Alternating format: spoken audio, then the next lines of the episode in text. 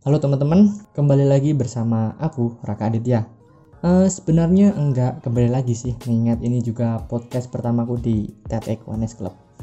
Kali ini aku bakal membawakan, lebih tepatnya sih mereview sebuah video dari YouTube TED Talk yang berjudul The Art of Mindfulness yang disampaikan oleh Amanda Margaret.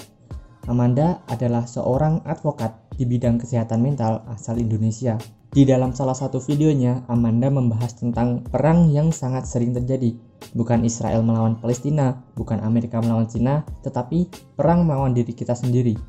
Perang ini terjadi dan menimbulkan perdebatan monolog antara hati dan pikiran kita sendiri. Perang melawan diri kita sendiri itu mempunyai akibat yang sangat buruk. Menurut data yang ada, 300 juta orang di dunia dikira mengidap depresi. Bahkan, WHO juga memperkirakan setiap 40 detik terjadi kasus bunuh diri di seluruh dunia yang diakibatkan oleh depresi. Di Indonesia sendiri terdapat sekitar 15,6 juta penduduk yang mengalami depresi. Sayangnya hanya 8% saja yang mencari pengobatan ke profesional. Lalu apa yang menyebabkannya? Amanda mengatakan, yang pertama, kita kurang sosialisasi tentang pentingnya mental health di sekolah maupun di kampus gak bakal ada materi tentang apa itu mental health dan sebagaimana dan seberapa pentingnya mental health untuk kita. Kecuali prodi atau jurusan yang terkait. Tapi kembali lagi, mental health itu untuk semua orang, bukan hanya untuk kalangan tertentu. Yang kedua adalah kurangnya komunitas sebagai wadah untuk menampung orang-orang yang ingin berkeluh kesah tentang kekhawatiran mereka mengenai mental health. Yang ketiga adalah bagaimana pertolongan profesional itu tidak seaksesibel yang kita terima. Secara waktu, biaya, dan tempat. Itu adalah suatu hal yang tidak bisa dijangkau oleh sebagian orang. Jadi, berbicara tentang mindfulness, mindfulness itu adalah suatu proses sedikit demi sedikit di mana kita bisa tetap berada di masa sekarang dan kita tidak memikirkan masa depan yang akan terjadi serta tidak memikirkan masa lalu yang telah berlalu, tetapi present moment. Mindfulness adalah cara kita belajar untuk menjadi lebih terbuka terhadap hal-hal yang tidak sesuai dengan keinginan kita. Misalnya, ejekan orang lain, perilaku orang tua, hingga perlakuan kita sendiri terhadap diri sendiri. Tapi sebenarnya mindfulness adalah mindset kita, cara kita melihat dunia. Dari mindfulness sendiri kita bisa tahu kalau kita sering berpikir tentang apa yang akan terjadi dan yang sudah terjadi di masa lalu, kita bisa stay in present moment. Tapi percaya nggak percaya, yang paling penting itu adalah kalian lakukan apa pun hari ini, bukan apa yang akan terjadi ke depan, bukan juga apa yang sudah terjadi di belakang. Satu hal yang Amanda Margaret sukai dari mindfulness adalah kita bisa berhenti menghakimi orang lain. Kita bisa berhenti menghakimi orang lain yang persepsinya tidak sama dengan kita. Misalnya, kita mempunyai pendapat yang berbeda dengan orang lain. Kita tidak akan marah dengan hal tersebut, karena itulah hidup kita. Hidup kita dengan orang lain tidak selalu sama dari pemikiran dan hal-hal yang lain. Menurut Amanda, ada beberapa key point dalam mindfulness itu sendiri. Yang pertama adalah forgiveness atau memaafkan. Ketika kita memaafkan seseorang, itu adalah hal yang mudah tetapi ketika kita memaafkan diri sendiri atas kesalahan apa yang telah kita lakukan, itu adalah salah satu hal yang paling sulit yang bisa kita lakukan.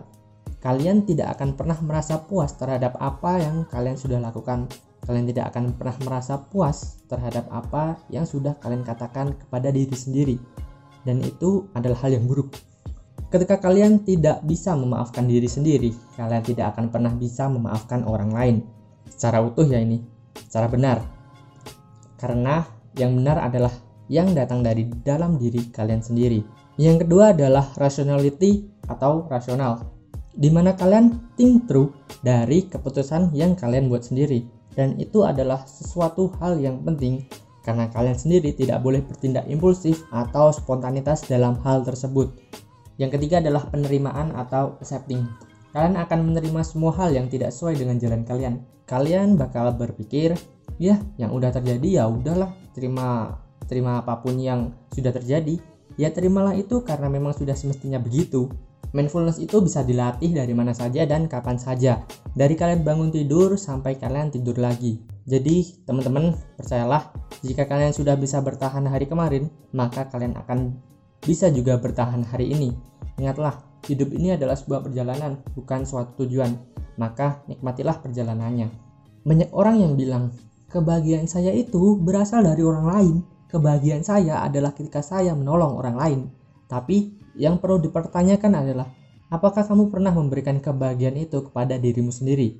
Karena kebahagiaan yang utuh itu bukan berasal dari orang lain, tetapi kebahagiaan yang utuh itu datang dari dirimu sendiri. Amanda menyampaikan ada dua poin yang harus dilakukan untuk melatih mindfulness, yaitu komitmen dan konsisten. Kalau kalian ingin melatih mindfulness, kalian tidak cukup hanya melatihnya sekali saja, itu harus berkesinambungan dan juga kalian harus punya alasan yang kuat untuk melakukan hal itu. Lalu, apa yang akan kita lakukan ketika kita sudah mindfulness? Gini teman-teman, kalian itu nggak akan pernah 100% bahagia. Yang harus kalian syukuri ketika kalian sudah obtain mindfulness adalah kalian itu sudah tahu respon apa yang kalian berikan kepada hidup ini.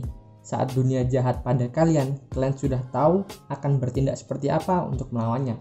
Kalian nggak akan gegabah, kalian nggak akan stres, tapi kalian akan memutarbalikan itu dan kalian akan berpikir secara positif bahwa hidup sedang menjadi aku sesuatu dan pasti ada hikmah dari setiap masalah.